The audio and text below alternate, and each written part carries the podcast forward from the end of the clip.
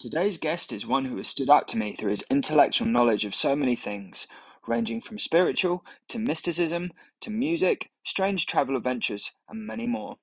Getting a wide perspective on the world through his own experiences, it gives me great pleasure to introduce James Austin.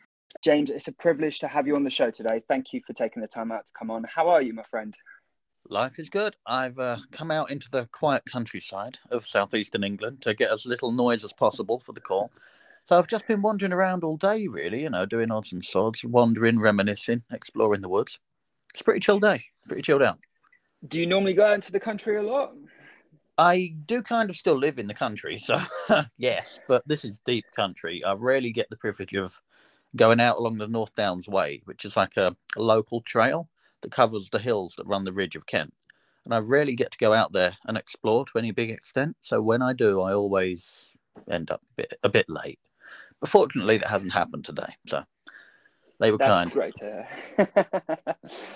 I, I do love the country. It's always just, um, uh, I guess, a getaway from such a busy. Uh, I know it might sound a bit. Um, I don't know the word for it. Um, the cliche life of the city and everything, Mm. and you can really decompress out there. I feel. Yeah, cliches are cliches because they work. It's true. I mean, I try to always take a, a bit of knowledge of nature with me wherever I go. So I'll always know where the nearest park is in case I need to do that if I'm in the middle of a town. But nothing beats a long walk, I don't think. Oh, I know you can just decompress, feel the fresh air, have a nice backpack on you with some travel provisions, and just explore and decompress. I love it. Ah, provisions. That's where I've been going wrong, you see. I try to aim more for the, the country pubs rather than pack a, a huge amount. It's random, Um, you know. I just kind of, the moment takes me and I just walk off.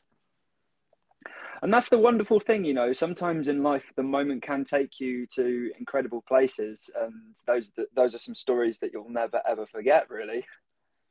Yeah, 100%. There's always the ones that you want to take the most pictures of, but you always end up taking the least pictures of. So you're telling the story to someone and you're like, oh, I swear I've got a photo of it. And it turns out you don't because obviously you were too in the moment. Yeah, and you just wish they were there. It's really frustrating. But Yeah. I, I've been there so many times before, buddy. Don't worry. Sign of a good life. Yeah. um, so, uh, as a fan to, of the show, um, to ease you into the show, um, uh, I'm, I'm sure you're familiar with the first question. So, um, when you were younger, what were some of the things that opened your eyes to a new perspective on how much positivity and perspective the world can offer you as a person? Well, I think one of the things that defines when you're young, it, it's kind of a staple of teenage drama, young adolescence, you know. Everything seems like the world is ending when there's a minor setback. So if you have a, a breakup, it's like, well, the world's over. I'm not going to have it that good again. Or if you're you find some bully or an antagonist, not necessarily in school, but in general, you think you're never going to get away from them. And time, if you let it do its work, you know, if you can kind of bite back that urge to destroy things out of pride, to lash out, to say everything you could say, it normally brings those bad situations back around. See, I was thinking that's probably the second breakup I had. Um, was with a, a woman who used to live in Medway. And we ended up, I just didn't say anything back. Okay. I had this kind of sense, all right, I'm going to try doing this as friendly as possible. Although there was a lot we could have said to each other, but we ended up just playing pool about five minutes after the breakup. I lost the pool game. We didn't talk for years, but when we next met up, everything was completely civilized. It was chill. We were friendly. And I think it was because time, it brings a light to the role you play and how things play out. So if you remember it, it rewards mercy, grace, restraint, and it, it punishes when you've been destructive purely out of pride. Because pride can heal itself, but it can't bring back what you've broken. And if you have enough time behind your belt, you overcome that sense where everything's the world ending or the best you'll have is now in the past. You can overcome that. And I think once you've overcome that, you're firmly on track to being an adult. And I would also have to quickly, pardon me, jacked on, I have to quickly thank my grandmother Annie for this kind of deep approach because her awareness of spirit in any situation, including facing death, it it seemed to swallow up a lot of life's major horrors. Actually, they just it kind of just broke their backs and swallowed them whole. I lost a lot of respect for life's catastrophes when I grew up around her attitude. Is there anything that you feel that you've like? Is, is there any key lessons that you feel that you may have taken away from her that you can implement mm. into your own life? Well, I think her attitude in general, I didn't really understand it as a younger teen, but I think that became part of my own sense of eternity. So I'll recall before a rash action, or well, any action ideally, but especially rash ones, I try to think, okay, there's a much longer picture here than the one in front of my face. And with that attitude in mind, it, it kind of masks over those differences of priority you get between surface level need and what's really in your heart which can do a lot of damage if you leave it unchecked. And if you keep that eternity in mind, you stay consistent, you make better priorities, and you don't talk down or out of step with what really matters to you on a on a deeper level, on a longer term scale.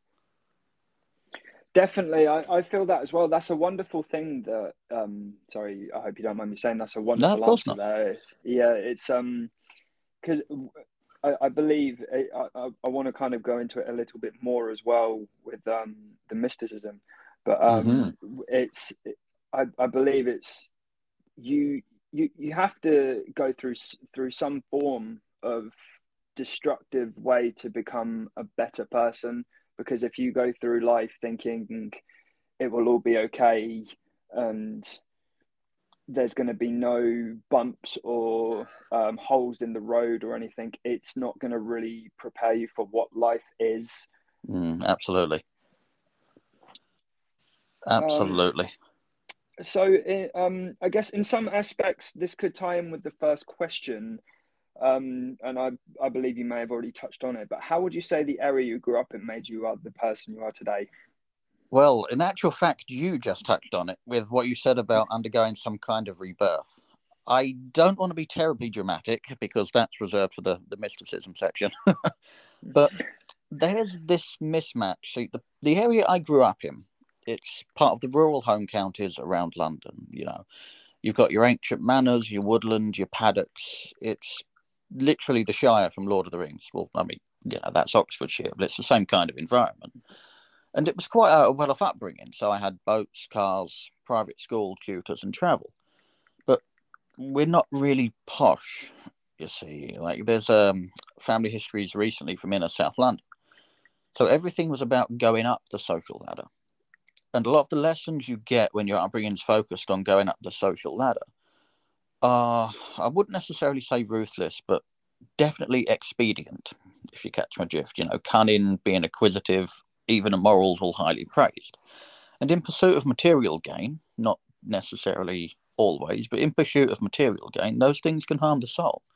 I saw the human cost in myself, in my own intentions, and also in the people around me. So I had friends, thanks to going to grammar school, I had friends in lower, I don't like this language, but lower social brackets like drugged in bedsits, doing all sorts to make rent, runaways who got rehomed at opposite ends of the country. And I realised it wasn't an accident. You know that artificial scarcity it takes root through generations of deliberate economic policy. It keeps the comfortable comfortable on purpose. And I realised that wasn't something that I actually wanted to uphold with my life. There was actually an incident at the uh, Department for Work and Pensions. Okay, because I'm not sure if you know anyone who's ever claimed the personal independence payment. But I went to an interview and there's this bunch of plummy people, you know, very, very austere voices, proper pronunciation, all that jazz. And they, I saw them deliberately lie to deny a profoundly disabled lady £80 a week she needed to live. And I don't know if you've heard, um, you probably have actually, that How Do You Bring a Shotgun to the Party song, or Why Do You Bring a Shotgun to the Party by the Pretty Reckless. That oh, came yes. on as I was driving around. Yeah, it is a fantastic song. Like, I still think about that quite a bit. But it came on while I was driving around after this incident. And that line about, do you think they care? You know, it's probably some throwaway line. No one would expect that to be the start of a new approach to anything, really. But, well, no, I didn't. I didn't particularly think they cared, and I didn't think they'd care about what my gut reaction of a response would be. But through paranormal and occult research, I already had one foot in the door of religion. And I decided, okay, I can I can choose to be more like one of these heroic figures, which naturally, as you probably expect, ended up being Jesus Christ. So you find your strength in sharing, your power in example, your authority in service. People are ends, not means.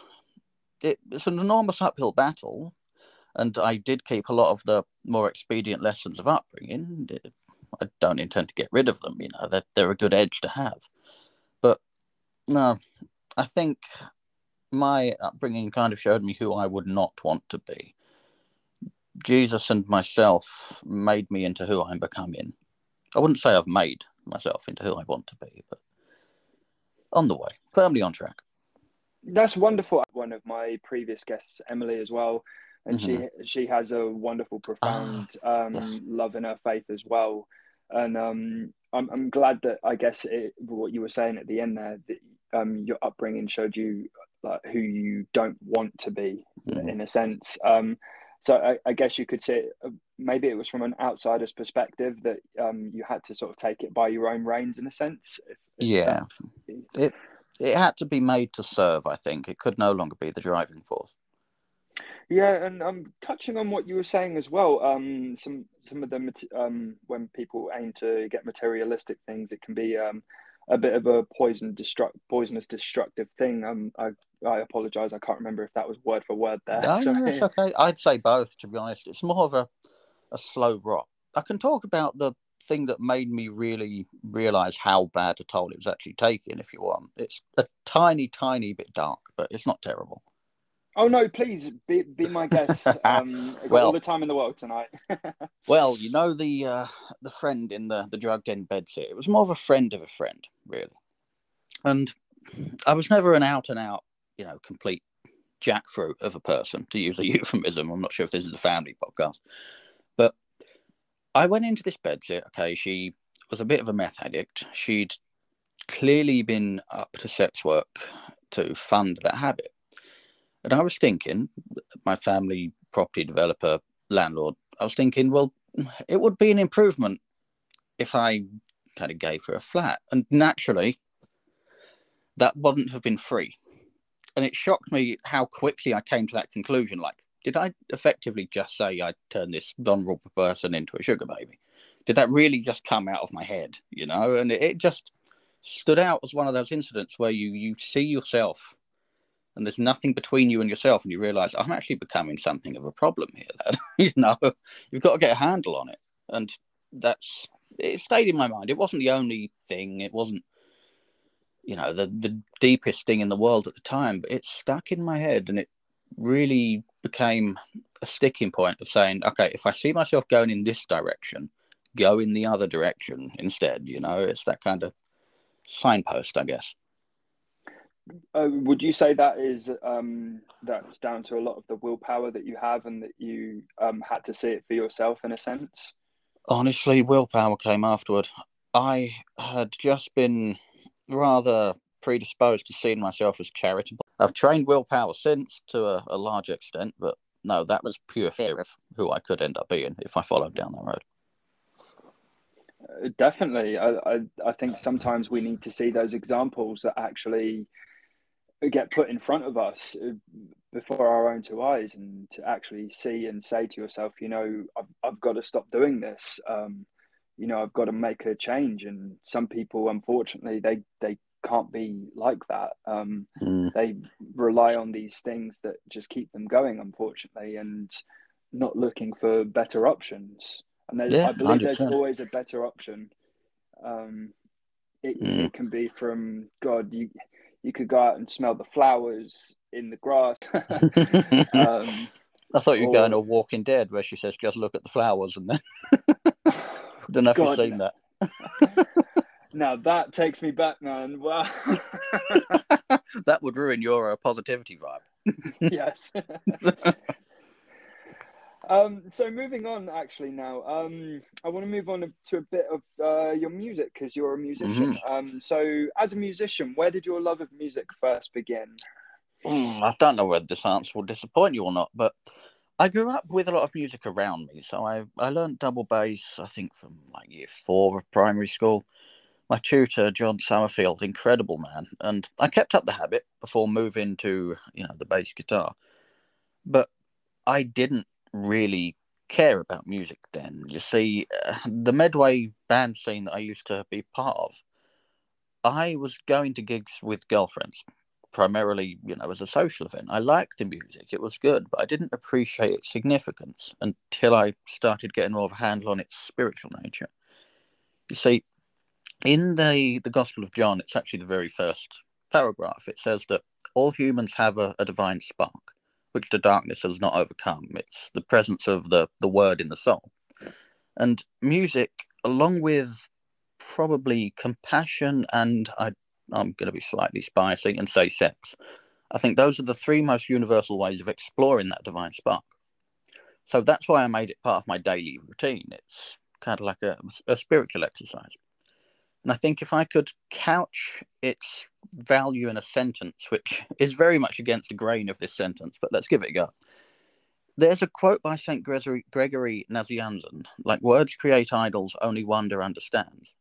And I think when wonder understands, that's why and when people make art, including music. So it brings forth what words can't really convey.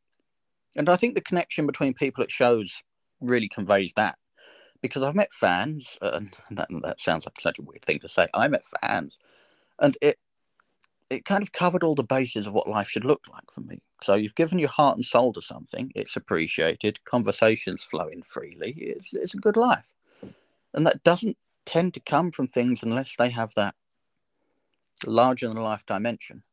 And music reliably brings it out. So it's always good to see it now. I'm stuck on it. I'm exploring it. I want to learn more about how to make it.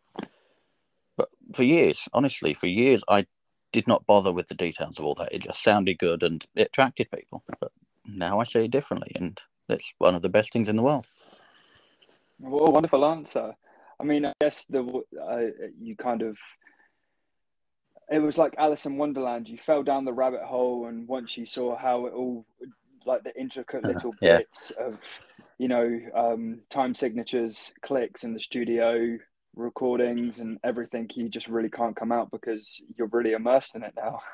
yeah, yeah, honestly. And the Alice in Wonderland comparison is fantastic because that's a classic mythic trope. You know, you face the unknown, you come away with a part of the unknown within you, and you don't really return to normal life. That's that's how it works a lot of the time, and it does feel like that as well. Actually, quite often yeah, nothing's really the same after it. I mean, when I go to gigs now, I'm always looking at what type of um, gear they have or how they're coiling jack leads or anything mm. like that. And it, it, like you said, nothing's really been the same since.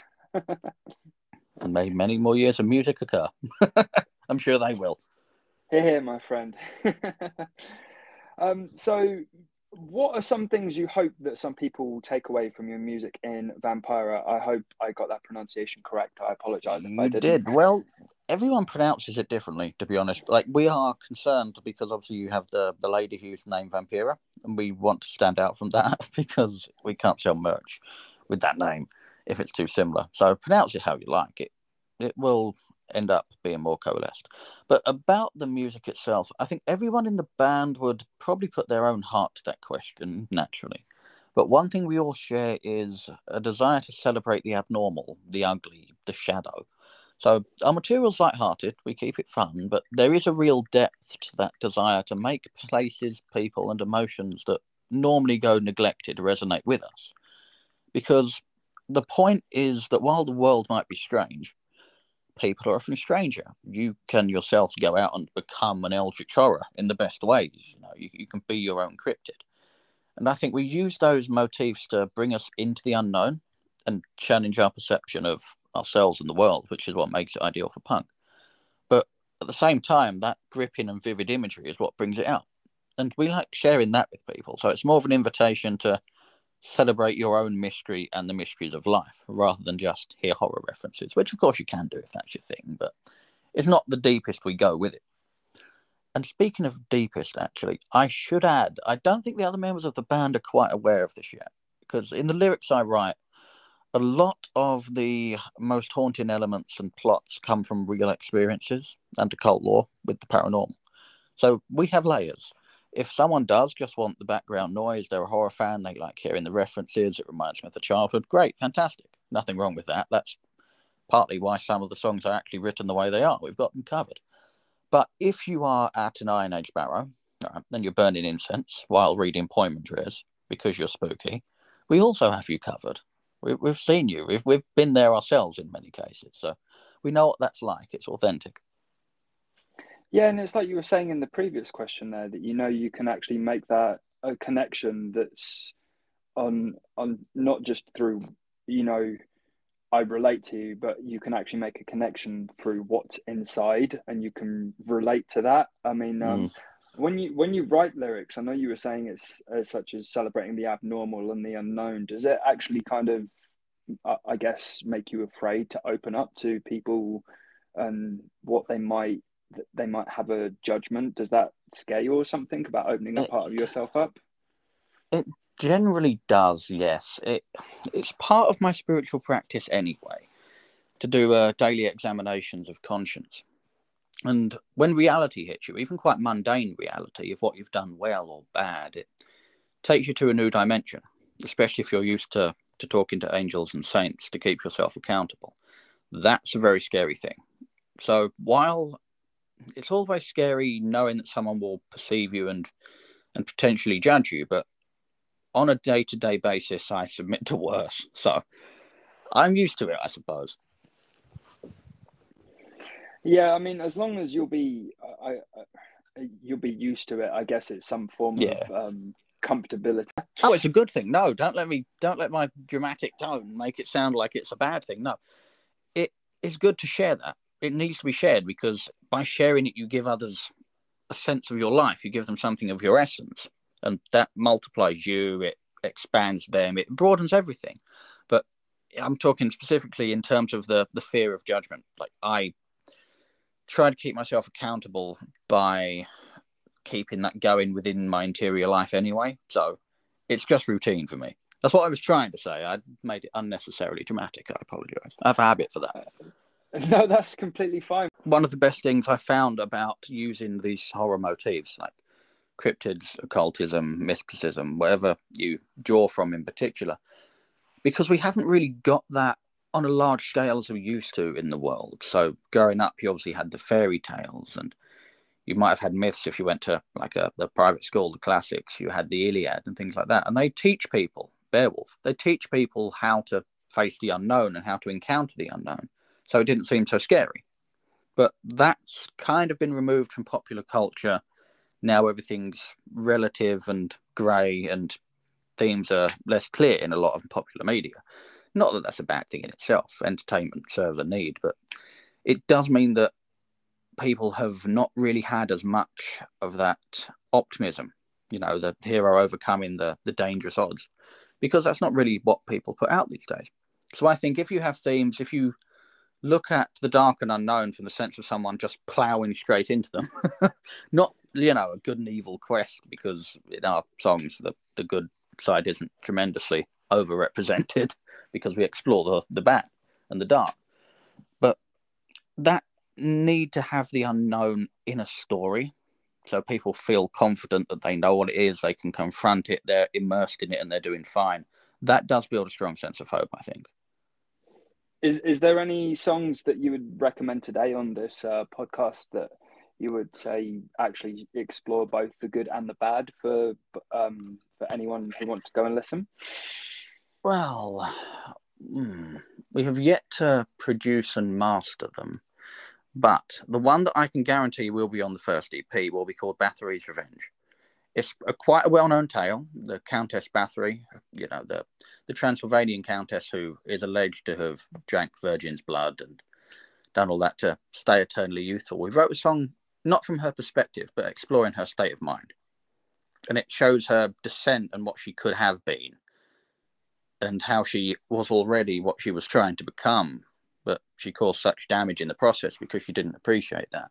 So that's fun to look out for. Currently, we are going into the studio starting next month. When they're produced and mastered, yeah, that one will be one of the first out. We're very proud of it. Our front woman wrote it, mostly herself, actually, the lyrics. So it's uh, it's a bit of a gem. It's always very very uh, proud. uh, I don't know the word for it. Sorry. Um, you feel a lot, a big sense of pride when you um, put so much of yourself into it, and then it gets a wonderful reception as well. Mm.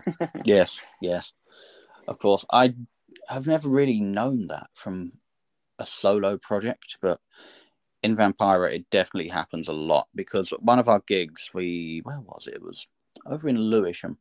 Mm, it was a Lewisham gig. There weren't many people there. You know, a lot of people paid online and didn't show up because of the weather. But these three guys stuck around, and they came up to us afterwards, and they said, "Oh yeah, that was really well done. That was incredible. That was amazing." And all of us looked a bit dumbfounded, like, "Are you sure we wrote that one in about twenty minutes?" But it's that spark. It's that capturing what people feel in some moment or deep down inside. It creates this instant connection, and you feel that incredible warm glow. I've not really known any other area of life I can say I've experienced that, but truly, it's something special. It's wonderful that music does that for you. I mean, um, mm. If it wasn't for music, where do you think you would be now? Oh, that depends actually, because of the human rights work and everything. If I was still in that, I would probably be volunteering overseas somewhere. I don't know where. I was looking particularly into Eastern Europe, but that was always my second priority. So I was thinking of going back into international development consultancies. I would look back at working with uh, the church dicasteries, which are basically their charitable arms. That would have been my second goal. I also think that I may not have done tremendously well at that because it didn't go well in the past. I'll tell you some stories. It went well. It was positive. It was a good experience, but it was scary. So that may have got the best of me. In which case, I'd just be in my flat on the island of Bute in Scotland. You know, the Western Isles, just spending my days swimming, drinking, smoke. What's the name of that alcohol? Smoke, Smokehead. Yeah, the one that's rock themed. Hmm. I'd just be wasting my days, honestly. To sum it up. I don't think anything will get me out of bed quite as strongly as the urge to create something and make something that people can love. And in a sense, you feel that you're doing a, a force of good for the world. You know, yeah, it can yeah. take people away from the stress or the mundane or um, a, a, particular routine that they might be stuck in and you know that they can just escape and they, they come up and thank you for it and I don't feel any any price or any anything can really match that what that feeling truly is. You know. Exactly. Yeah. Honestly, that's always been the allure in any work I I do. I want to go to bed knowing that I've actually made a material difference to someone. Hence the human rights work, really. Although I didn't want to make it sound negative earlier. It's terrifying. It's very fulfilling, but it's terrifying. But that and and making music have the same vibe to me. You're creating something that people will have their lives improved by, and it definitely it makes every day you do that feel productive. It, that that gives you something is. to look back. Hmm. Uh, is there is there any um, moments that have really stood out to you for the human rights work? oh well, in the kind of work I was doing, you don't really want your moments to stand out, not going to lie. Because if there's retribution, let me explain from the start. Okay. I'll stop being kind of dancing around. I'll try and focus on a, a single thread. Right. I worked in an organization that tackled malign influence, it's called. So that includes all ways that dictators create channels of legitimization and patronage within free societies. And they corrupt institutions that, quite frankly, aren't the untouchables to begin with. And in the UK, especially London, most things are available to the highest bidder. It's a, a very dirty city. If you imagine, say, LA, back in like 40s, 50s, crime novels, the noir genre, London mm. is like that in real life. It's like the laundromat of the world. And the things that stand out to me in hindsight, mm, obviously, there's a lot I can't really give you tremendous detail of. I will add quite a bit of detail at the end of this, but it has to be stuff that isn't secret. The things that stand out to me the most in hindsight are the things that seemed paranoid at the time, but turned out not to be. So, heading into the office, we had our own building. We would obviously run through the security protocols. But a lot of people came to me with the opinion that these aren't good enough. So I didn't know what was good enough. I ended up like sweeping away snail shells on the wall outside in case they had bugs in them. before I booked travel, I'd check on the, the doors. I'd do some open source research on the internet about the hotels. Like, is there a gap below the door? Does the break room open onto a loading area? Because what you're facing, even from governments nine times out of 10 in that line of work, it's not this deadly sophisticated game of super spies like you, you'll get from a, a car thriller or something. Even at a fairly consequential level, it's harassment and intimidation that you've got to watch out for. Sometimes by proxies, sometimes by goons attached to diplomatic staff, diplomatic air quotes. So things will get moved in a room, imposing figures show up on the trains you take. If you've ever if you ever dated a woman with a, a violent stalker, you know, then I have done that. The best approximation of how angered authorities think is the violent stalker. They're not going to send a James Bond after you. They're going to send, well, local prison thug that they have known through one of their agents. It's not going to be anything glamorous. And I did begin a project. I can tell you about this one because it didn't come to pass, but it'll give everyone listening a much better idea of the kind of thing I'm describing. I was casting around for support within the organization to start my own project, which would have set up channels of discussion and encouragement within the Catholic Church with the intention of getting them to establish youth camps. I was about to say where. They're within Eastern Europe, North Africa kind of region, okay, there. Because in those regions, a lot of influence coming from dictators, especially ultra nationalist ideologues, some athletes, they set up these camps for orphans and they essentially raise them into some kind of potential paramilitary force. So they're genuinely youth camps. They educate them, they teach them life skills, but they have an ideological bent and it's a security threat. So I was speaking to other people in the organization and I was thinking, well, can I jump in on this. And fortunately, there was a guy there who was an expert in church charity. And he said, well, you know what? Speak to these people and off you go. Try and set up your network. And I was just in the process of beginning that right at the very beginning when eventually the whole thing got canned. I can't tell you how it got canned because that will give away who it was. But security protocols weren't enough. And we just couldn't really keep secure doing that kind of work any longer. I'm sorry to hear that. No, it's okay. I tried getting back into it several times. It's an addiction, but obviously you, you, you mess with very serious people. Not directly, perhaps. The last thing they'd want to do is show their hand, but it's a serious business. And it's good that you're you're still, you know, wanting to keep pursuing that thing. I guess for the better betterment of our world, right? Yeah, the mysticism question, if you have one loaded, that will that will get to the bottom of why I'd pursue that kind of thing. But yes, effectively, the, the genesis of it is just wanting to make a better world. At the time, I wasn't really spiritual. Okay, what I had was um, an outside an outsized hero complex. So I thought, well, if people are so annoyed at us that they'll take drastic action, we're doing good work. I'm going to go in even more. You know, it's that kind of vibe. Yeah, I like that. That you're not going to stand down or anything. Yeah, hundred percent. Um, so staying on music for um, one more question, I believe. Sorry. Um, That's all right. If you could perform anywhere in the world, where would it be and why?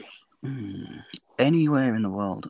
If I could perform anywhere at all, I would prefer to perform in bed. I thought you'd catch that joke, but no. Um, I like that. that. Intended to be funnier. but no, uh, let me think seriously. Uh, probably there's a Hard Rock Cafe near the Vatican, but small. No, I'd say anywhere in a anywhere in Gravesend in Brooklyn. Actually, that's quite a strange thing, but I was just thinking about it right now, and the first thing that popped into my head is a how influential that Pretty Reckless line was when I was kind of ending my love affair with authorities. And there's also another guy from Brooklyn called Michael Franzese, who's a former mob capo. I would say boss, but technically he's not. And his books have also had a similar influence on me. I actually met him at a talk in Milton Keynes, and uh, we had a chat about business ventures. And if I could, you know, repay those those debts by slightly deafening the neighbourhood, I think that would be a fantastic opportunity. Uh, second to that, thinking of an ambience perspective, there is a church, oh, it's a cathedral made of bones in Milan. It's dressed floor to ceiling with giant skull crosses. And if we had our front woman in her mask, some smoke themed like St. Lucy's night, actually, with those those big candle crowns, I think that would be a unique, a truly unique ambience and evening. So, yeah, I'd say what... that second. Actually, you know, between first and second, I can't decide. If someone, if a genie offered me them, I'd have to flip a coin, to be honest. But one of those two. They're sometimes the best way to decide. mm, yeah, no, I do that all the time, deciding shifts at work. Um, what way does art benefit society, and do you believe it hurts our world in any way or form? you know, that's actually a really interesting one because in the the human rights stuff, you know, countering malign influence, so much of it was countering art because you're talking about disinformation and propaganda on the first level. And then you're, you're talking about the ideas people believe in that have been highly stylized. So I actually think art can do or can be used to do a tremendous amount of harm. It can make you want things you don't want. You can believe falsehoods. That's not its natural purpose at all. And it takes a lot of effort to make it do that. I think overall, art represents or even encapsulates, actually, that's a better way of putting it, our power mm-hmm. to create. So it's how we come to realize and understand who we are and what we are. So I think if you do not let bad people control your production of art. It will teach you about yourself. You can heal from trauma, you can enhance natural beauty, you can rebuild a, a sense of space that's been erased by everything becoming some kind of commercial ground or a, a through route in public space. It can give you a, a more infinite view, I think. It can give you control of your view completely. So I think while it can be used to do terrible things or encourage terrible things, that's only a perversion of what it's actually for, which is basically the opposite of that. Yeah, that, I, I like that answer. That's a that's a really wonderful answer that that you can actually take control. And my father, he always says, you know, if you don't like anything on television, you, you know, you've got the power. Just turn it turn it off with the remote. Yeah. You have the um, power. Hundred percent. I have not watched television. I don't want to seem like one of those edgy. Oh, I threw out my TV people, but I do think that just not watching it means you have a very different perspective normally, unless you just like replace it with the internet twelve hours a day, which is which was my vice. But people who don't watch television, in my experience, have very unique perspectives that they're more than willing to share. And one, yeah, one hundred percent. I, I also agree with what you said there about getting the internet to, uh, in a sense, television because it's it, from what I've experienced probably in the last ten to fifteen years, they do pump out a lot. To keep it very friendly here, I'll use a friendly word, but garbage. Hmm. Uh, they pump out human excrement. That's a French word. It's sophisticated. uh, we can hold our pinkies up as well, mate. indeed, yes. I'm actually uh, sipping Kraken rum on the porch right now, so we can indeed. My pinky is raised. Me too. Thank you. Cheers. um. So actually, here we go. So moving on to the topic of mysticism. Um. Mm, so I hope go. you're ready. oh, I'm ready. I was born ready. I actually had to do some research on it myself. So actually, um, thank you for helping me to expand my knowledge. I'm always looking to expand and research more wonderful things that this world has to offer. Welcome um, to the rabbit hole, Alice. yeah, there's the music, and now there's the mysticism. A good combination. Um, so, do you personally believe humans have to suffer forms of hardship to become better, or if not suffering, what restraints do you believe hold people back to become better versions of themselves with the ah. highest heights and why? Well, mysticism as a general term covers any attempt to unite oneself to God. So it's, or divinity actually, it's not necessarily a personal God. So it's very broad.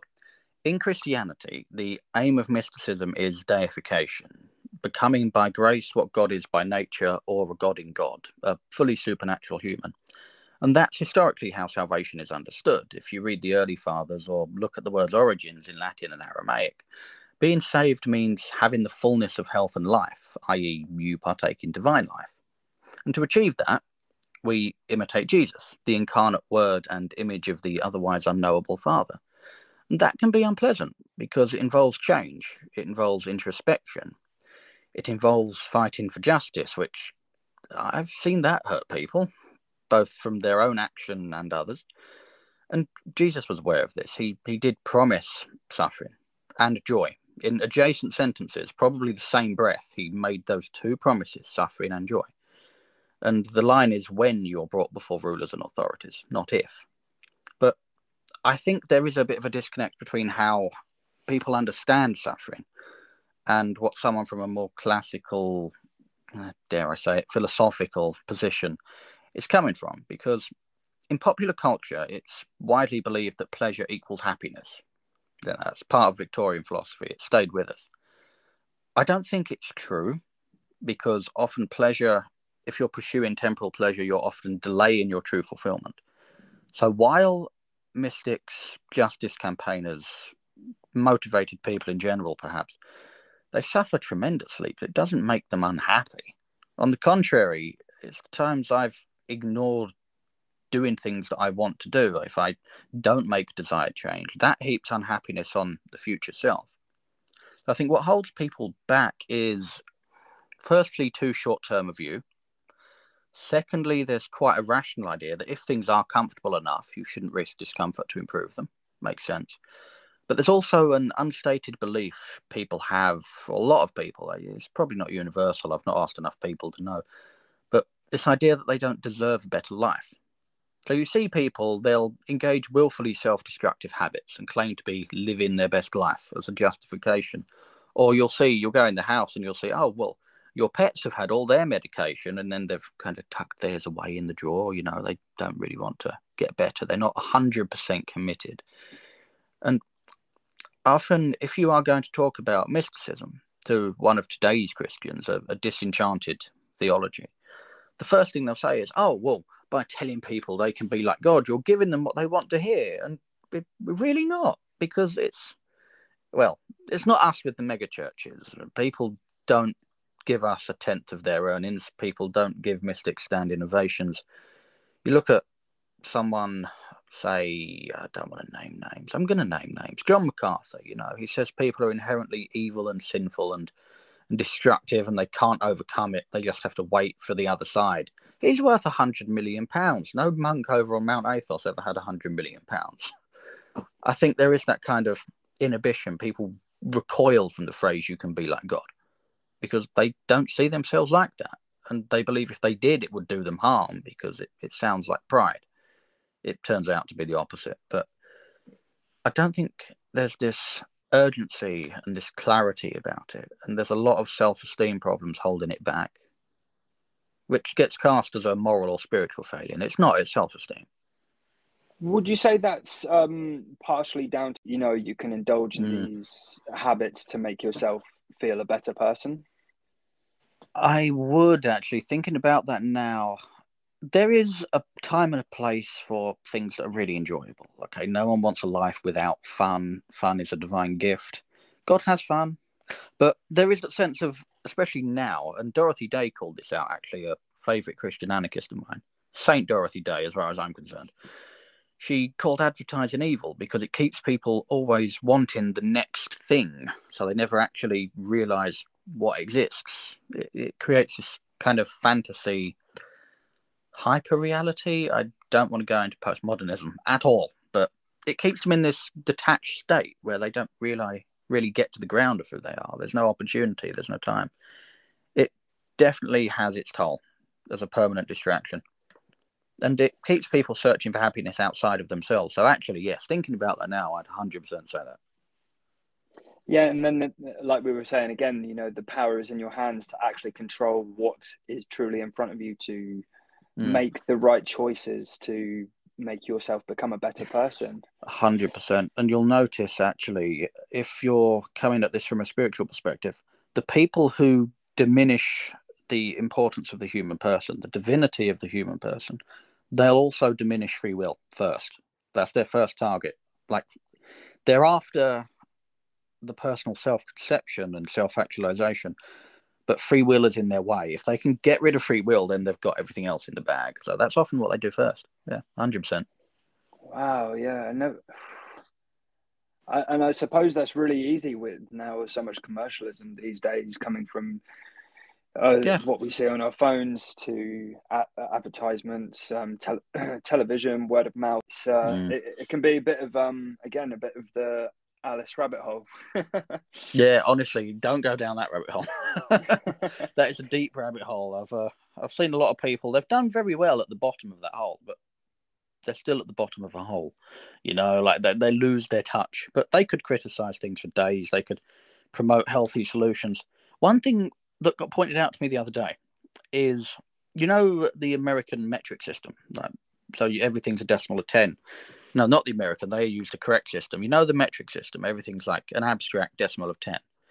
That Yeah. took people away from the interrelations between measurements used in everyday life. And you can also say the same about, you know, the time. Midnight is the start of the day. That's not natural at all. And I was looking at this guy who told me this, like, you, you, you've gone too far. You're going too far. Come back, join the real world. But he, he had a point. People are alienated from natural rhythms of being because of commercialism, because of abstraction. And there is a term for that. It's I don't I can't pronounce the Greek, but it's called noemata in Saint Evagrius' schemata. Well, what that didn't have to rhyme. And you see it also in, in Steiner's work in knowledge of higher worlds and how to obtain it. Generally, there's a big theme actually in older spiritual writing of directly attacking abstraction, commercialization, alienation. It's the first level of taking you away from reality, which is ultimately what you're trying to understand. Uh, and once you're down in that hole, essentially, you don't really realize you're there. yeah, yeah, hundred percent. Like you know, um, a brilliant example is the Facebook algorithm. You know, people will scroll YouTube, Facebook, whatever. I, I do it as well a lot, but it's the mindset because I don't realize that they're not getting random content; they're getting a reflection of themselves. It's giving them what they want, and it's trapping them in this increasingly difficult spot to get out of. But they could be using that exact same thing to get out because they can be like, well, I must have had an interest in this. What did this say about myself? And they'll eventually come to understand themselves by using the algorithm as a, a tool of self assessment. And you can climb the ladder back up. It's not the end of the world. There's no need for doom and gloom, but it just needs to be understood as a ladder, I think, first of all. Like you can go down and up. That's wonder a wonderful way to look at it. Wow, I never really thought of it like that because I know this, you know, that obviously the algorithms are always catered to what you watch more and what you like, using air quotes and favorite or whatever. Mm. Um, excuse me, but it, that's wow. I never really thought of it like that. That's wonderful. You can use it like a ladder to Mhm. understand more about. Oh my god, You I can use anything as a ladder. There's um, a subset of spirituality. It's very popular in Catholicism nowadays, Ignatian spirituality. Now, Saint Ignatius of Loyola, he was a much better. I'm going to slightly burn him here, actually. He didn't do well as a soldier, so he became like an armchair psychologist. And by God's grace, he was a very good armchair psychologist. And he taught that everything is a potential encounter with transcendence. So, if you're in a bad situation, you can still look at your reaction to it to discover something about yourself.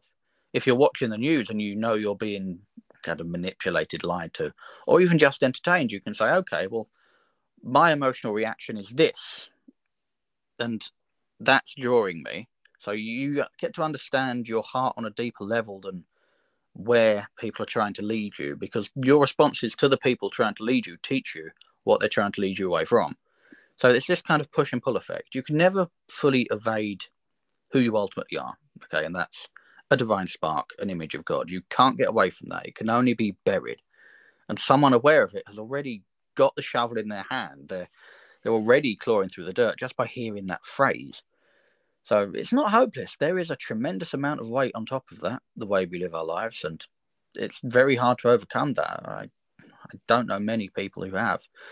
And the ones who have, a few of them kind of fall off the deep end. The others just act superhuman, to be honest. But it's not hopeless. Like there is a lot piling on spiritual development, personal development.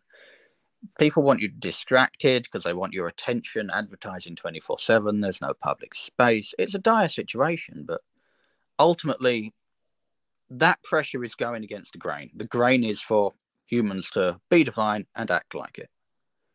And I wouldn't want to be standing in the way of that force. To be honest, I I don't envy the pressure that I'm fighting one bit. And you know that wonderful answer is why I asked you to come on today. That was absolutely beautiful. thank you, thank you. I this is all congealed thoughts from far better thinkers, I'm afraid. But hopefully, I'll be among them one day, whether it's as a saint or, well, actually, no, that is the aim. Hopefully, it's a saint. There's no limits to what we can achieve, my friend. Ah, that's going to be uh, a brilliant focus. If you've got that question of belief still on the roster, then yes, there are truly no limits. That will oh, be a good moment. That's definitely coming. Um, but there's also, um, I'm curious, how are you growing personally as an individual each day to learn more in our ever changing world? Each day, uh, I've explored many different habits actually, and I found that tinkering causes regression more than simply not doing them. So recently, very recently, I've organized them into a more consistent structure. So each daily, each daily, nice. Each day, I try to spend time in silence, like absolute silence, normally late at night. Mental silence too, just seeing what comes up and where your thoughts go, bringing them back into the inside. It's uh, a good way to learn what the state of your heart actually is and to feel what you're actually feeling on the inside, which normally you get distracted away from. And it's also part of becoming all eye, which is part of Eastern Orthodox deification theology. Syriac, actually, uh, a theory from Macarius about imitating the, the seraphim who have eyes everywhere by building this habit of inspecting yourself and your environment. Yeah, constantly, actually. I was about to say not constantly, but constantly because it comes with practice and time. So I'll try to spend time in silence daily working towards that. I do an examination of conscience, which is you reflect on your day so far, you consider your gratitude, what moments stood out to you, and you sit in silence for advice. And I've also done examinations of consciences using the Beatitudes and Psalm 15, which are effectively do's and don'ts because it shows you your missteps. Because the Beatitudes is, of course, describing the, the kind of person who can who can see God, who will be deified. And Psalm 15 is about someone who can fulfill the obligations of such a person. So by comparing myself to the standards of behavior and action and productivity in the Beatitudes and Psalm 15, I keep a handle on my excesses. I try to read, I'm not sure what you'd call them really, because self help is kind of a trash genre right now, but time honored books of advice. So Baltasar Gracián's Pocket Oracle it's the the better grand uncle of 48 laws of power basically. And as i'm going about my day i'll reflect on situations in their light. So i'm thinking if i needed such and such from this person or if i was in their shoes and didn't want to respond the way they did what would be some steps i could take according to a certain maxim or piece of advice in the book and if i can get the time i will do the same with biographies of of people who excel in different fields so currently it's dorothy day Lawrence of Arabia, the Marquis de Talleyrand, Louis XIV, and Liu Bang, the founder of the Han Dynasty, are all on that list. Not because I think I'm I'm like them, but because I'd like to be. And if I can't really have the time to know so much about the world or be in exactly their shoes, I can just copy them. You know. So if you get stuck, you can just know the life of someone who is very, very good at getting unstuck and do what they do. And normally that'll carry you through just building that knowledge base, really. That's a wonderful way to grow yourself as an individual, man. Whoa. yeah, it takes about mm, 45 minutes every day overall, I think. Obviously spread out, but it's not too heavy. It's just remembering to do it. Because being part of, well, you know, Opus Dei, it's not a too secret society, I can't tell you. Being part of Opus Dei, there's also the requirements of a daily mass, a daily rosary, and half an hour scripture reading. So yeah, I try to fit it all in. It's not always possible, but the more the merrier. Definitely. I mean, um, would you say that you've had a mentor in your life? And um, if so, tell me about the impact they've had on your life. Well, the closest thing I have to a professional formal mentor is the lady who sponsored my baptism. I was baptized in like August 2020 after being fairly religious for a while, but not tremendously serious with it She is um, an Ignatian spiritual director and has been one for about 50 years. She knows everyone at the retreats, sometimes from decades ago. She has an entire contact book full of like monks and nuns. Right? That's the kind of person she is. And at about 86, maybe over that, I don't actually want to guess, but she's very elderly, right? She can remember being evacuated during the war.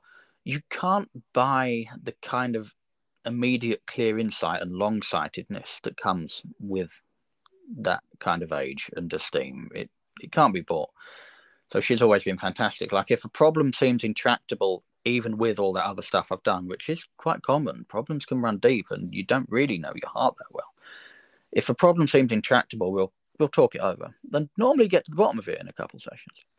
But I also, also pardon me, I also have to thank the front woman of the band Vampira. Over the years, you know, she's been my friend, girlfriend, mentor, confidant.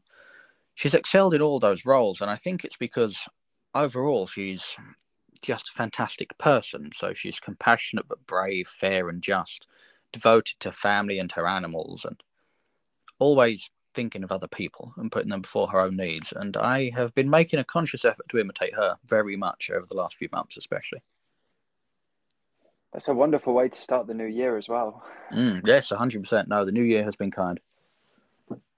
Well, I hope the other 11 months are just as kind to you, my friend. Maybe even kinder. You never know. it's a funny old world, isn't it? You never know what's really going to happen. I mean, some people, uh, it was um, uh, what I I heard a quote the other day, and it was saying, um, "If you're lucky enough, your heart will break." And uh, I really, t- it really took me back a bit, but I, it made me realize that you can actually, once once it breaks, you can actually, in a sense, look at yourself mm. and look how you can become a better version of yourself through uh, yes. lessons and everything. And i thought wow that's that's absolutely incredible.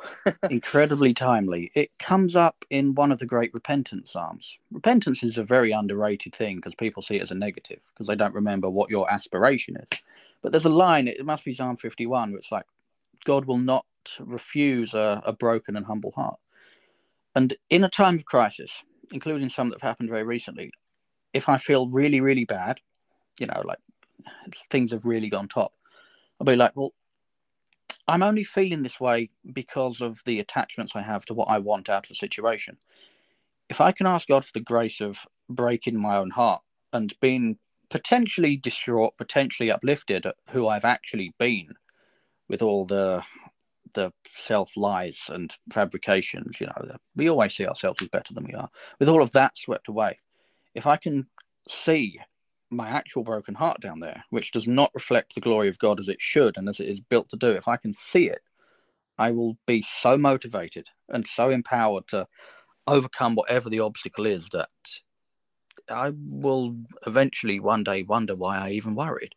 And that has been true in many, many, many crises throughout my life. Just if it if it feels bad, join it. You know, you'll you'll see things clearly. It's bad. Just accept that, respect it, appreciate it, and see things as what they are because that will motivate you and you already have the strength to do better. You have the knowledge to do better. You know what's wrong.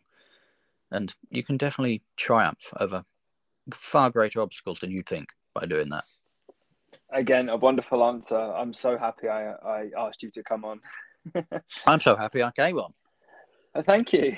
yeah, normally uh, I talk about this in like cloistered, literally, actually, literally cloistered meetings with fellow, well, far less worldly religious people. I like them completely, but they are very clinically courteous, and you don't really get to the bone of the matter like you do with an interview with a friend. Appreciate that. Likewise, friend. Um, so, a couple more questions to finish off tonight. Um, mm-hmm. Thank you very much again. Um, so, through your travels in our world, what is some things you've experienced from different cultures that you have well, that have had a profound impact on how you live your life? Hmm. I think overall, I've visited and traveled in depth about 20 countries, which sounds like a lot, but it's about 10% of the true total, probably slightly less. So I'm not terribly worldly aware. Although the thing that does stand out to me is how people are paradoxic, paradoxically very similar but very different. Because we have the same core needs. Wherever you go in the world, everyone understands family, everyone understands work pressure, they understand broad brush virtues and priorities like honor, wealth, and the rest of it. Like people are fundamentally very similar in that respect. But where someone grows up can have such a profound difference on how they approach a problem. And it, they're never illogical. There's no broken logic to it. So I can't actually think of any examples. I'd probably make a, a complete injustice of someone's cultural viewpoint. But the way people go about tackling things when they have different priorities and even a different syntax to their sentences, a different subject and verb arrangement, you know, it creates a, a different way of approaching life's knots. And most of them seem completely logical and coherent. And the thing that I take from that before anything else is there's always another way. So if you feel stuck, or even if you just feel let down to an extent by your own beliefs, which happens to a lot of people, I'd imagine, if you just feel let down by what you expected, if you feel like you can't progress past a certain point or that you've done everything there is to do, so you've been really successful, you can always find new hope in just what if you had a different priority?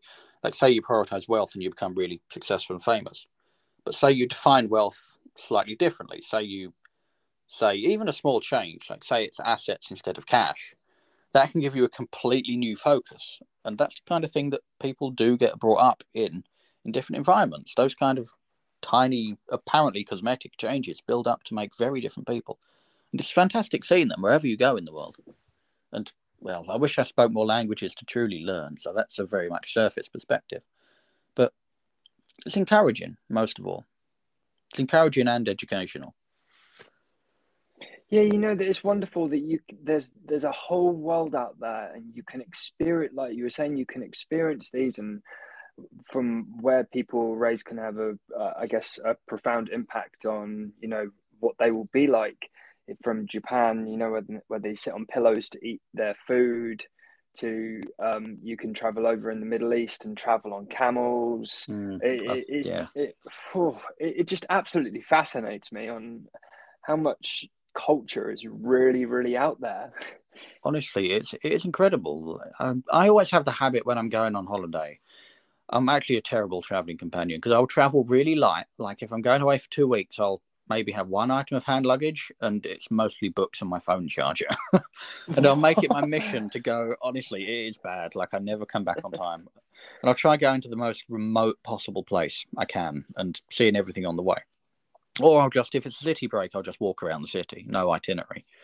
And you do see a lot more that way because you realize that, you know, in, in your local environment, you've got the, the dells and the dens and the alleys have their own story and things have uh, their own quirks and character. It's the same all over. A country is several million different perspectives, at least, and there's such range even in a small area. Like take Norway, for instance. Me and uh, the front woman, Kelsey Lee, we went on a trip together to Norway, and I had the objective of seeing the Northern Lights. So did she. But it was a road trip. We rented a car. We had a place we'd stay up near Narvik and it was a, a complete tone change because we didn't have a clue what we were doing in Norway, right? There was heavy storms. We had to take a mad dash to the Lofoten Isles to get the last ferry. We ended up diverted. I think it was at Saltfjellet, somewhere south of on the European E12. Anyway, we got diverted. A mountain road was shut. We ended up going through half of Sweden to get back to Trondheim for our flight. it was very fun, honestly. Like that was the best part of the trip for me because Swedish roads were so clear But it's coming out of your element. You see a lot more, you're a lot more observant, and everything seems so much deeper. I wish I could stay in that, to be honest, because even driving around Swedish roads at about 10 p.m., just looking at the road signs that will pop up occasionally, looking at apparently endless and, well, some would probably see it as very dismal forest. It just goes on and on and on and on and on. You'll occasionally pass a town, everyone has identical cladding. You know, it, it's dull, but because you're not used to it, and because it's not your element, you're actually really in it, into it, and you'll see so many small details you'll miss. So yeah, I appreciate travel for that. I went on a bit of a tangent there, just praising Scandinavia, but good fun. no, that that's good because I, I, guess some people could, in a sense, what I don't know, instance that you don't know what is coming next. But then mm. that's another be- beautiful part about it that you you don't know what's coming next. So that's the adventure for it, you know. yeah, I think also like building on that, a lot of people overestimate the danger. So when I went to Palestine or when I went to Morocco or when I went to Montenegro, even people were like, "Well, are you sure that you know they're they're safe places, aren't they? Like pickpockets, or because Kelsey Lee is a goth, we we be cautioned by my parents and hers, and sometimes by myself. Like you, you can't go there because they'll look at you funny. And yeah, you know what? While people they always frown outsiders to an extent everywhere, but the world is not as dangerous as it's often made out to be. It really isn't. Like nine times out of ten, people would rather, well, frankly, they'd rather walk on by than either help or hinder you. But they're going to probably force themselves to help. It's it's a reliable place, even if you don't speak the same language, and that's something that's incredibly compelling in itself. I think, because you can rely on people you don't know, and the more vulnerable you seem, often the more you can rely on them. Not always, disasters happen, but it's no need to be pessimistic and it shows you more light in this world as well. yes, hundred percent. Yeah, like I think that's partly why I go out. Um, if I'm if I'm traveling, I'll go out as light as possible. I didn't even take a, a charger on my last trip to Rome, which was yeah the seventeenth of December last year. Actually, yeah, there was an Amy Lee concert going on at the same time. That's how I know it was the seventeenth. I didn't take a charger at all, and I thought, oh, it's all right. I'll get one there. And mum was flustered and, and panicking, like, you need a charger, otherwise you can't charge your phone. Like, I will find a charger. I'll, I'll ask somehow, you know. And in the end, it just turned out to be this tiny corner shop owned by a, a Turkish bloke who couldn't really speak English or Italian, to be frank. And he just gave me a bit of a discount because he could see I was probably thought I was more clueless than I was. But yeah, he, he, was kind. You know, you can depend on that kind of thing most times, at least nine times out of ten. hopefully we push it to 10, 10 out of 10 sometime in the future. oh, yeah. Well, it's always 10 out of 10 if anyone fancies doing anything like dangerous in a remote environment with me when we're badly undersupplied. Then it's 10 out of 10, guaranteed. um, so, what three beliefs do you hold dear to you and why do you hold them dear? Or, in a sense, follow them as well? well, these may seem contradictory. Okay. But I am, as you know, a Christian um, a Christian anarchist is technically the same thing, but I'll say an anarchist and an occult enthusiast. So let me explain these. I'll try to be as as quick as I can. Are we on a time limit here, or got all the time in the world, my friend? All the time in the world. Okay. Well, as a Christian, um, an old school, but on a deeper level, an old-fashioned Christian mystic. I believe the purpose of human life is deification, not just of ourselves, but creation, creation through us. So we become God, like iron in a furnace becomes flame, runs the, the phrase. It's a classic description. So infused with that heat and light. We join the divine council, the world of spiritual principles. You, that's another underrated point you don't really get. But basically, God the Father is unknown, completely unknowable except through the Son, who is the Word, and his angels and the spiritual principles are angels and vice versa. So behind everything you see, so you've got an angel of flame, governor. And humans join that. We join the divine council. And creation participates in the creator through the Father in Christ and his saints, who are those who act like him. And the ultimate consequence of this is that God becomes all in all, and you arrive at something which Saint Evagrius called the unity. There's neither ruler nor ruled, because all shall be God's. And John of Apamea called us gods in God, which is a phrase that I really like, mostly because it shocks kind of more held back evangelicals to the core. It's like, what are you talking about? But no, gods in God. I said what I said. Jesus said it in John 10 34, but you didn't listen then. So I'm going to say it again. And in practical terms, that does lead to anarchism. It's the belief people can govern themselves. They're created to govern themselves. And if that's not true, if people do need government to manage their own affairs, then well, they can't govern others, really, can they? So you arrive at the same conclusion. And that does lead on to the question of how do you reconcile that with the kingdom of heaven? And it's it goes back to something else Jesus said in Matthew 20, 25 to 27. I'm not good with verses because I just kind of read and go, but he contrasts the kingdom of heaven, which relies on compulsion. Uh, he contrasts worldly kingdoms, which rely on compulsion and expropriation, with the heavenly hierarchy, which is of mutual support and illumination. The first people in the heavenly hierarchy are those who serve the most, they give the most of themselves. And that's how the angelic hierarchy works as well. So when we say, Your kingdom come on earth as it is in heaven, that challenges structures that work the other way around. That challenges mortal structures. So if you believe that love is as strong as death and sharp as the grave, quoting Song of Songs, my favorite Bible book, you are a problem if power depends on trying to prove the opposite. And if you are going to be a problem to power, whether that's power you have to do bad or power outside, and in Christian anarchism, the emphasis is always on the first one.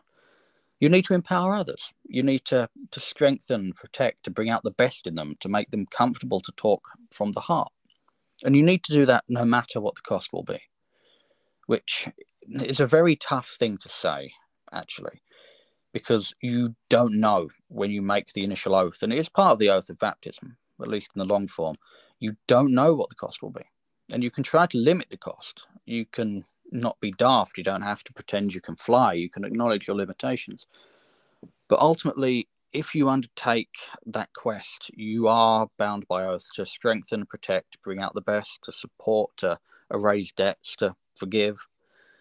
You ultimately build a platform for people to become gods, to become their best selves. And I should expand on that actually. There might be an impression that when we say become God, we mean cease to be human. That's not the case the exchange formula, another classic phrase, is that God became man so man might become God. A human becomes fully supernatural and fully human and fully themselves by this. It's no debasement. And that's the aim. Um, if I can summarize all of that very quick, it will be in a a C.S. Lewis quote. I can't remember if it's in Mere Christianity or in his lectures, but he said, It's a serious thing to live in a world of gods and goddesses because everyone you see is either a creature that at their best would be something you would be sorely tempted to worship and at their worst a complete abomination and everything you do determines whether someone will move further towards one or the other. So it is a very serious thing and it's easy to get wrapped up in the pressure of that if you don't keep yourself grounded but at the same time it's a very easy thing because you can do most of the work simply by saying less. You know, if you're having an emotional day, maybe just keep your mouth shut. If you are owed ten pounds by someone and you know they're having a tough time, maybe just do an extra hour at work. It can be so simple, but it's a demanding thing to bear in mind. And I think in the interplay between being simple and being demanding is its practical value. So I believe in this ultimate Christian anarchist eschatology, you know, end state But it's such a simple thing, you know. You, you, can buy a an extra double. Say if someone wants a single at the bar, you can be like, "Oh, I can get you a double." There you go. That's Christian anarchism. You're giving from your own resources. You're acting more like God. It can begin and end there, depending on someone's taste. It doesn't have to be fancy, but it's such a good way to live. It's such a such an all-encompassing goal. It kind of unites and integrates your different personal threads behind it. So as a unity, you can then talk of unity with while knowing what you're talking about. You know, you've lived it, you've experienced it, you represent it. It's a good aim. I have not met many people who fully embody it, especially not unfailingly, but it is possible, and people have the power to to be that being that others would be sorely tempted to worship. It can happen. It can exist. People have that radiance in real life. You can see them in very holy places, but it's real. Wow, you know, every time I do one of these, they the the answers people give, they I think I know someone, and then they give an answer, and it just opens a whole new door for me uh, for how I view them now. And, yeah, it's a fun one, isn't it? That's why it's so important to share. it really is. It, it's a it's a wonderful way to view it. Like you think you know someone, but then they, they say something and it just opens up a whole new door of like wow i never saw this uh, amazing side of you. Yeah i think uh, you know you get wrapped up in pub banter sometimes. I've noticed it actually you know when you're talking to friends. I'm like this generally maybe not to the same extent but i do act as though I would talk about this stuff, you know, if someone asked, because it, it makes them comfortable in turn. And it does surprise people actually, because if you go around like that, if you just casually throw your experience with the ghosts into the conversation or whatever, you know, you, you break the ice, you'll often find the same comes back. There is this element, and it comes back to Vampire itself actually, and its focus on on occult things that are grounded in a level of reality this element does exist in life around us, common life. Like people have their haunted side, they have their eldritch side, they want more transcendent supernatural stuff. I always said to people on this line that if you want to learn about spirits and you want to learn about ghosts, you don't really want an occultist or a mystic. Because nine times out of ten, people who use that label, I do it for identification purposes, but people who sell themselves on that label, they don't know what they're on about. You know, what you want instead is someone who's lived in a Victorian house, or you want someone who has been an end of life care nurse, or just worked in any kind of care environment, because they've all got stories for days, and they're all deeply aware of it, and they've reflected on it. But you wouldn't know that unless you actually broke the ice to speak to them, and it's the case with a lot of people, including ones you'd least suspect. So yeah, it's always good to make people comfortable to share what they want from the heart, and the best way to do that is to selectively reveal the ways you're strange yourself, you know. Not overexposed, no one necessarily wants that, but be comfortable with yourself and people will be comfortable around you, I guess. That's wonderful. Yeah, it's not you don't overly expose. Yeah, seven months is not a. Did you hear that sentence?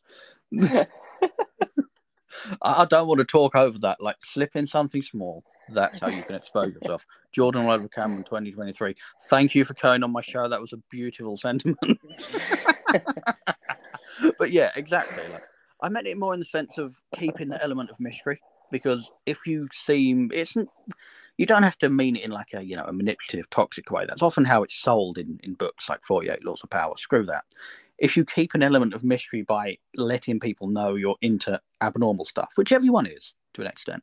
If you keep that element of mystery, they'll close the gap between you, and that's what they'll feel when telling you about themselves, which is a good experience to share. It, you can abuse it like you can abuse anything else, but it's a good thing, and I think more people need that habit of just saying in a casual conversation, you know, if you're talking about where you grew up, just be like, "Oh yeah, well, I think the house was haunted." There you go, boom, done. Or it doesn't even have to be supernatural, just something unusual about your taste, like maybe you collect stamps or you have a a certain drink bottle at home that's not been opened in 20 years. Just anything that's, you know, it doesn't quite fit the environment, but it doesn't contradict it either. Getting into that as a good habit will help you know so much more about the people around you and they'll enjoy your company more and you will help them grow into the, the worshipful beings that they really are. What a wonderful answer again. yeah, more than welcome. I don't know where they were coming from tonight, to be honest. I feel like I've just read so much stuff and tried applying it and prayed about it that it just kind of slips out now. yeah, and that's how you expose yourself. We've dug too, too deep tonight. yeah, no, we, have gone too deep. We have found the rabbit. and now we're going to pet it. Indeed. Well, yeah. I don't want to speculate, but yeah. Um, so finally, um, I don't want to keep you any longer, um, and thank you again for coming on. It's been an absolute pleasure. Um, but what is one thing you'd say to anyone today who might be listening who is struggling to find positivity in their lives and finding it hard to work to new heights they can achieve in this world? Hmm, one thing, only one thing. Let me have a quick think. I'll try and keep it brief. I would just like to point out that you are made to be supernatural, and that's not an abstract statement. Every desire you've had is not necessarily something you could have done, but it's a testament to the fact that you can have these desires and they are plausible. So if you take some time in silence, just go for 10 minutes, shut yourself in the cupboard, and just see where your thoughts go, you will have a, a renewed sense of purpose and you will have renewed confidence in yourself. And you'll realize that there's something more than what's on the surface, you know, things that can be so distracting. Just spend 10 minutes in silence. I guarantee, actually, it's a very common thing these days because people can't really do it. You, you find people and they're like, oh, I need to sleep with something on, or I sleep with the fan on, or I always have the stereo on in the car. Because the first thing people feel when they go into silence is rage. And I'm like that. If I'm at Eucharistic adoration, the first thing that comes up is anger because like there's so much anger in people. But that's how it comes out. That's how it comes out. Build the habit. Ten minutes a day, silence. See where it goes. You'll get to know yourself a lot more at the very least, and that's always valuable. Because I guess when you know yourself a lot more, that you can know where to grow, like we've said. exactly. Yes. And the surprising thing is, it doesn't actually take words. I don't know if you can hear uh, the DIY going on down the other end of the hall, but it doesn't take words. It sounds very stupid and feels stupid at first because you're just, you know, you're concentrating on nothing in particular, really. And it's like, well, I, I didn't get anything out of that. But if you do it with some consistency, you do change your approach to life, and good things come from that, guaranteed. That's a wonderful way to end it. Thank you very much for coming on tonight, James. Thank More you. than welcome. Thank you.